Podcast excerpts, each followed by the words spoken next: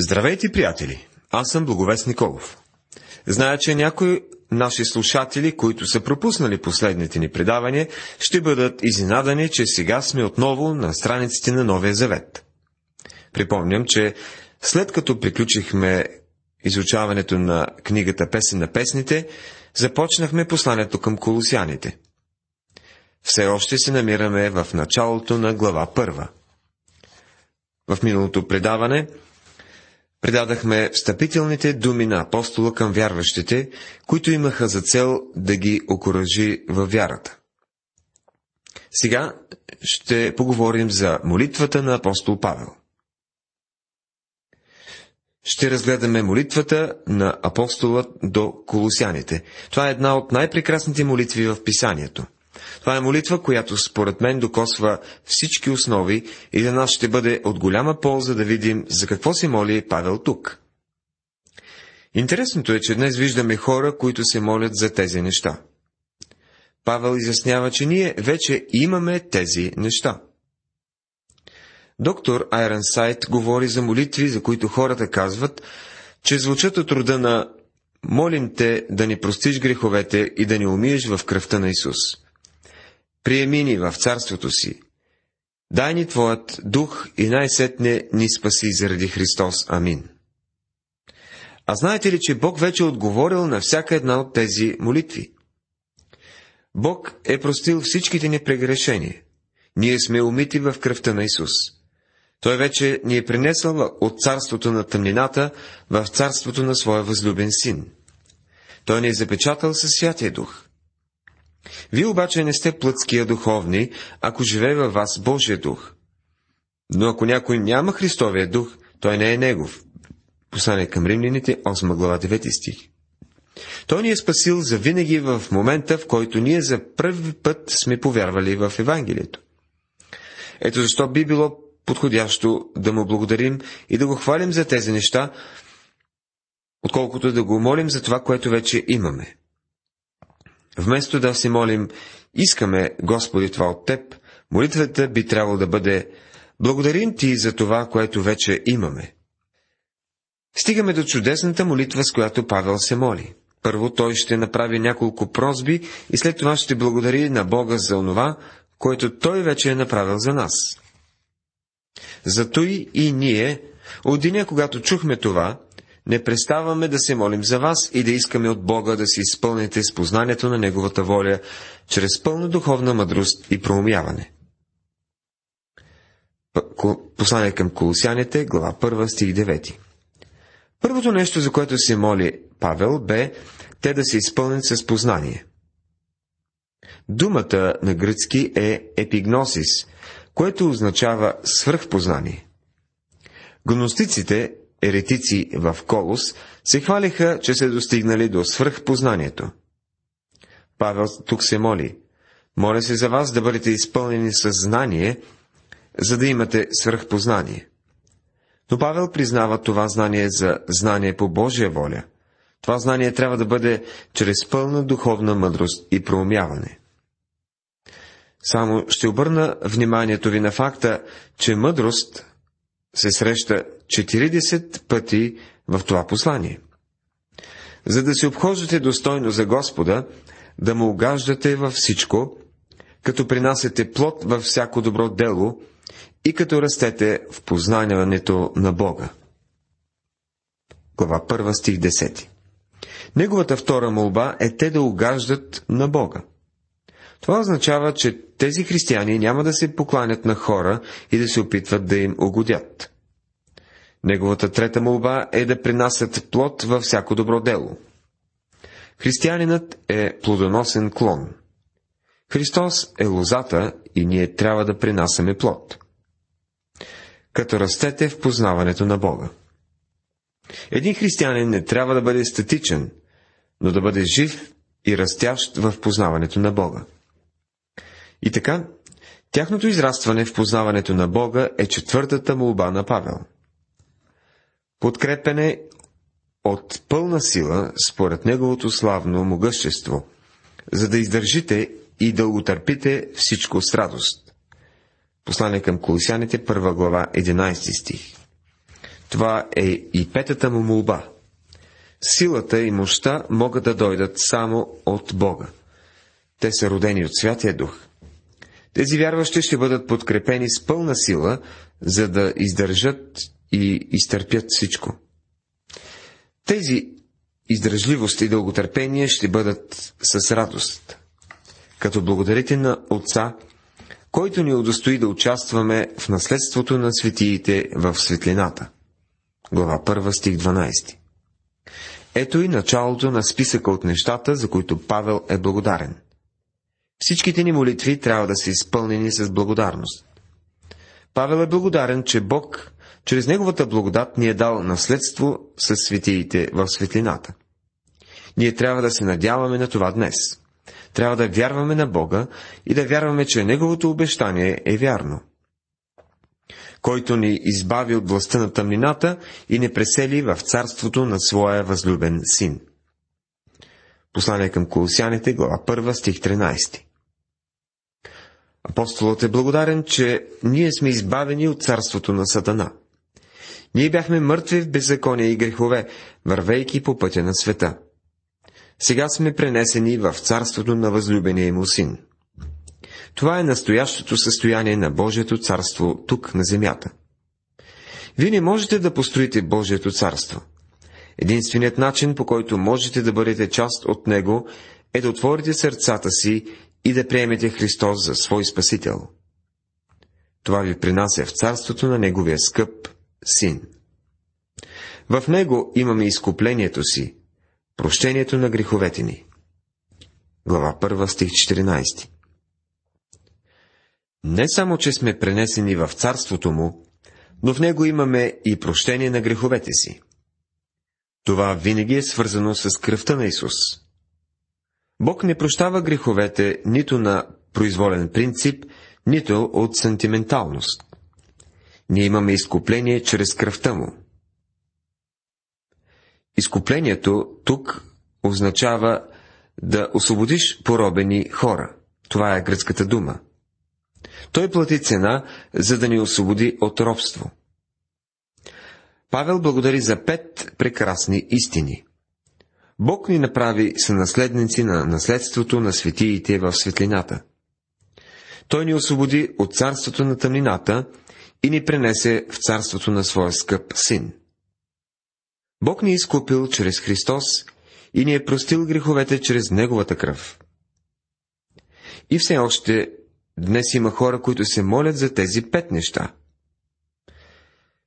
Християнски приятелю, те тези неща са твои. Защо не благодариш за тях? Сега преминаваме към изучаване личността на Христос. В книгата Песен на песните ние говорихме за личността на Христос. А тук в Колосяните ще се задълбочим по този въпрос и ще го разгледаме от богословската му страна.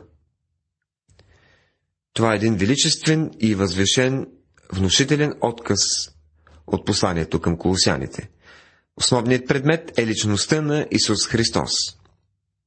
Никога няма да можем да кажем твърде много за Него и никога в този живот няма да можем да го разберем в цялата му прелест и в цялото му величие.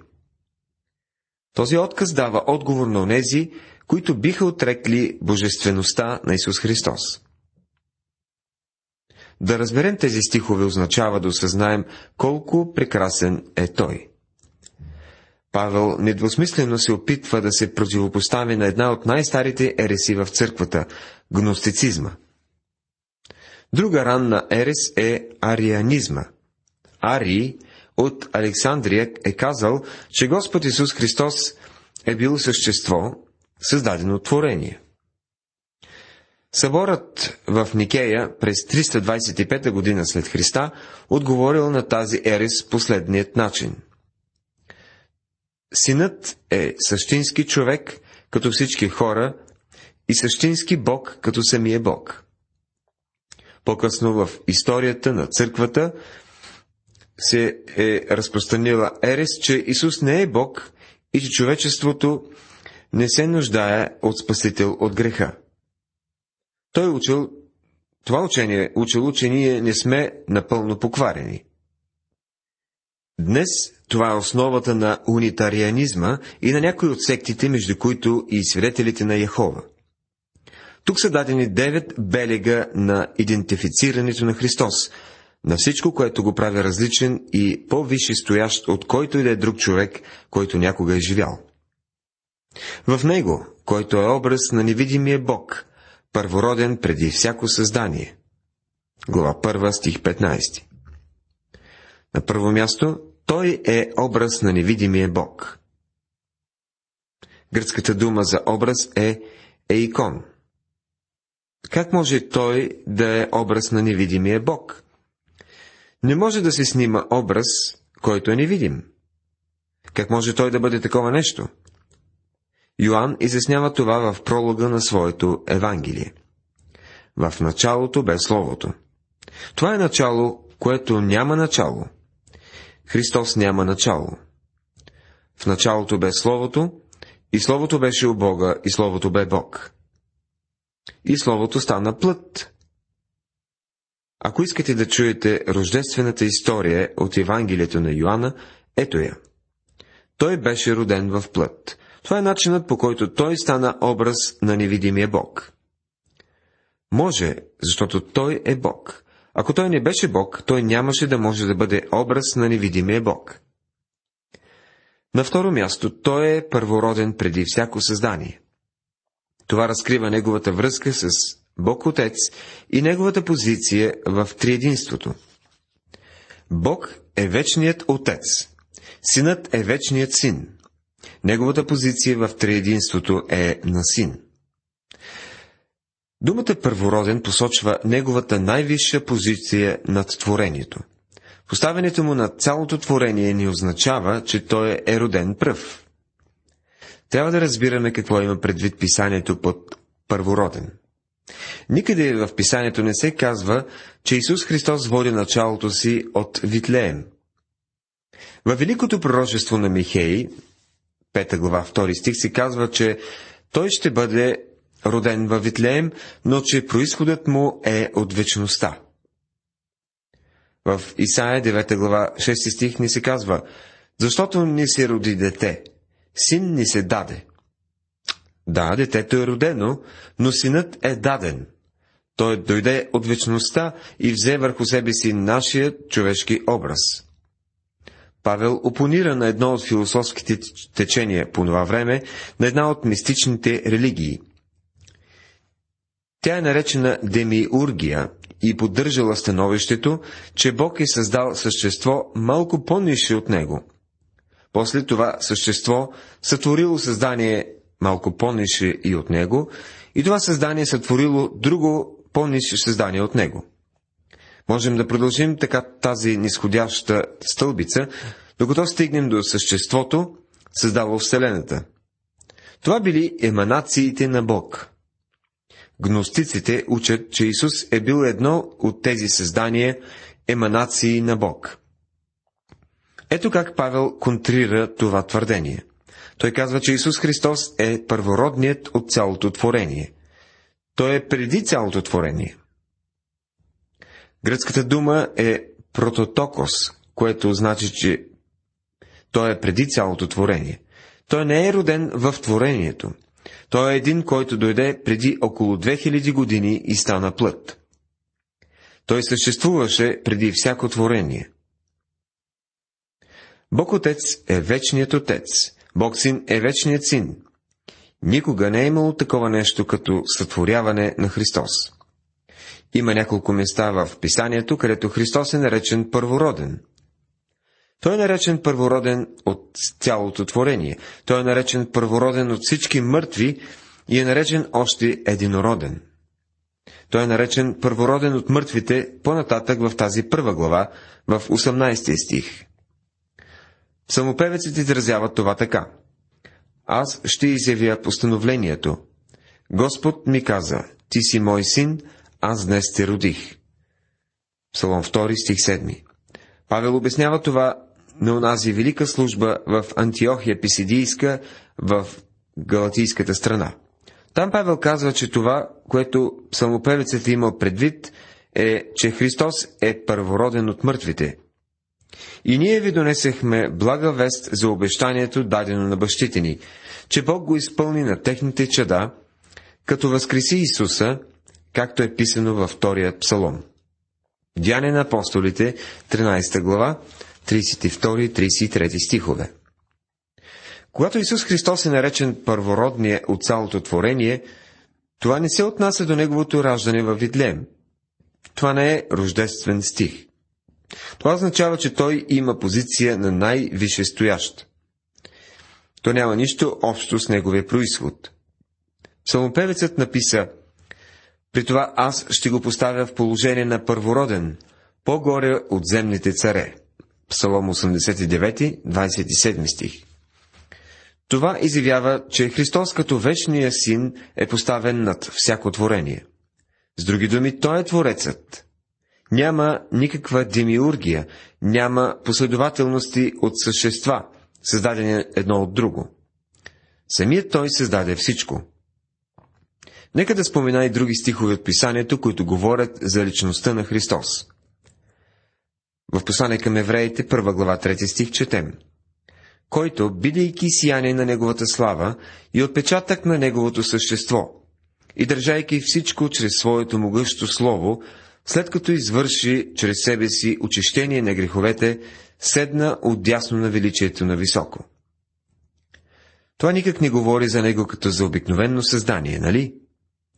Той е втората личност на Божеството, който прави ангелите си силни като ветровете, и служителите си като огнен пламък. Тук се изяснява, че Исус Христос не е едно от тези създания. А за сина казва, Твоят престол, о Боже, е до вечни векове, и скиптърът на Твоето царство е скиптър на правота. Послание към Евреи, глава 1, стихове 7 и 8. И така, приятелю, това, за което става дума тук е, че Господ Исус не е родено създание. Говорим за факта, че Той е Бог. Когато Той дойде на света, дете беше родено, но синът беше даден и той дойде от вечността. Веста на ангела за Мария беше Святото онова, което ще се роди от тебе, ще се нарече Божий син. Защо? Защото онова е Той. Защото Той беше Божий син преди да дойде на този свят. Сега стигаме до следващите две важни твърдения относно Господ Исус. Понеже чрез Него бе създадено всичко, което е на небесата и на земята. Видимото и невидимото, било престоли или господства, било начало, началства или власти, всичко чрез Него и за Него бе създадено. Послание към Колосяните, първа глава, 16 стих. Чрез него бе създадено всичко. Ако всичко е създадено чрез него, то това изяснява въпроса дали той е създание или е създателят. Твърдението, че той е първородният от цялото творение, не означава, че той е създаден, но по-скоро това, че той е този, който е създал творението. Има два вида творение – видимо и невидимо. Тук е много интересно да отбележим, че той споменава различни рангове духовни разумни същества. И те са престоли, господства, началства и власти. При множеството ангели също има иерархия. На други места в писанието ни се казва, че има серафими, херовими, а също и архангели. Има и така нареченият средностатистически обикновен тип ангели. В Ефесяните отбелязахме, че нашият враг е духовен враг. Сатана е имал духовно воинство, което се е разбунтувало с него, така че има различни рангове и сред духовните врагове. Чудесно е да знаем, че всичко е създадено от него. Но тук ни е дадена и друга истина. Всичко е създадено за него. Ако излезете вечерта и погледнете към небето, ще видите безброя от звезди. Преди много години мъдреците наблюдавали звездите и видели една специфична звезда. Вие няма да я видите днес, когато погледнете към небето, но вие все пак ще видите останалите звезди. Чудили ли сте се някога, защо всяка звезда е на своето специално място? Защо тази звезда е точно на тази част от небето? Тя е там, защото Исус иска това да е нейното място. Той не само създаде всичко, но и всичко бе създадено за Него. Едно от най-чудните неща в тази връзка е, че на нас ни е казано, че сме Божии наследници и са наследници на Господ Исус Христос. Ние имаме голям парцел недвижима собственост, която един ден ще бъде наша. Може би той ще ни повери цяла звезда. Не знаем. Но със сигурност във вечността ще бъдем много заети.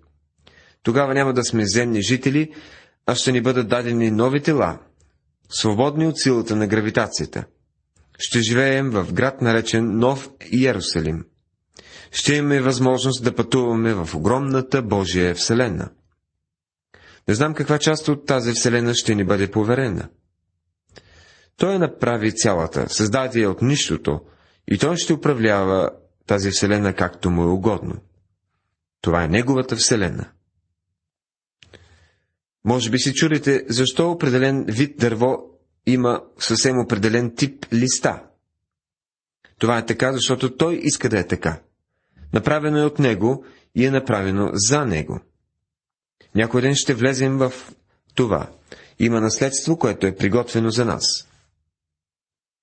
Сигурен съм, че всички ние се чудим, какво ли ще бъде, когато сме с него във вечността.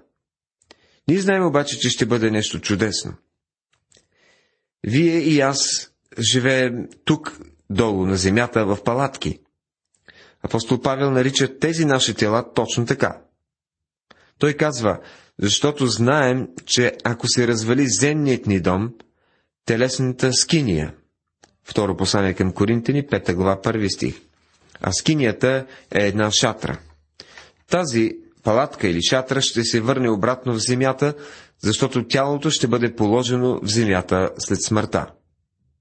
Ние ще излезем от нашите палатки. Той казва, да сме отстранени от тялото и да бъдем у дома при Господа. 2 Коринтини, 5 глава, 8 стих. Когато сме отстранени от тези стари тела тук, долу на земята, ние ще бъдем заедно с Господа. Може и да живеем в дом, който струва 50 000 лева.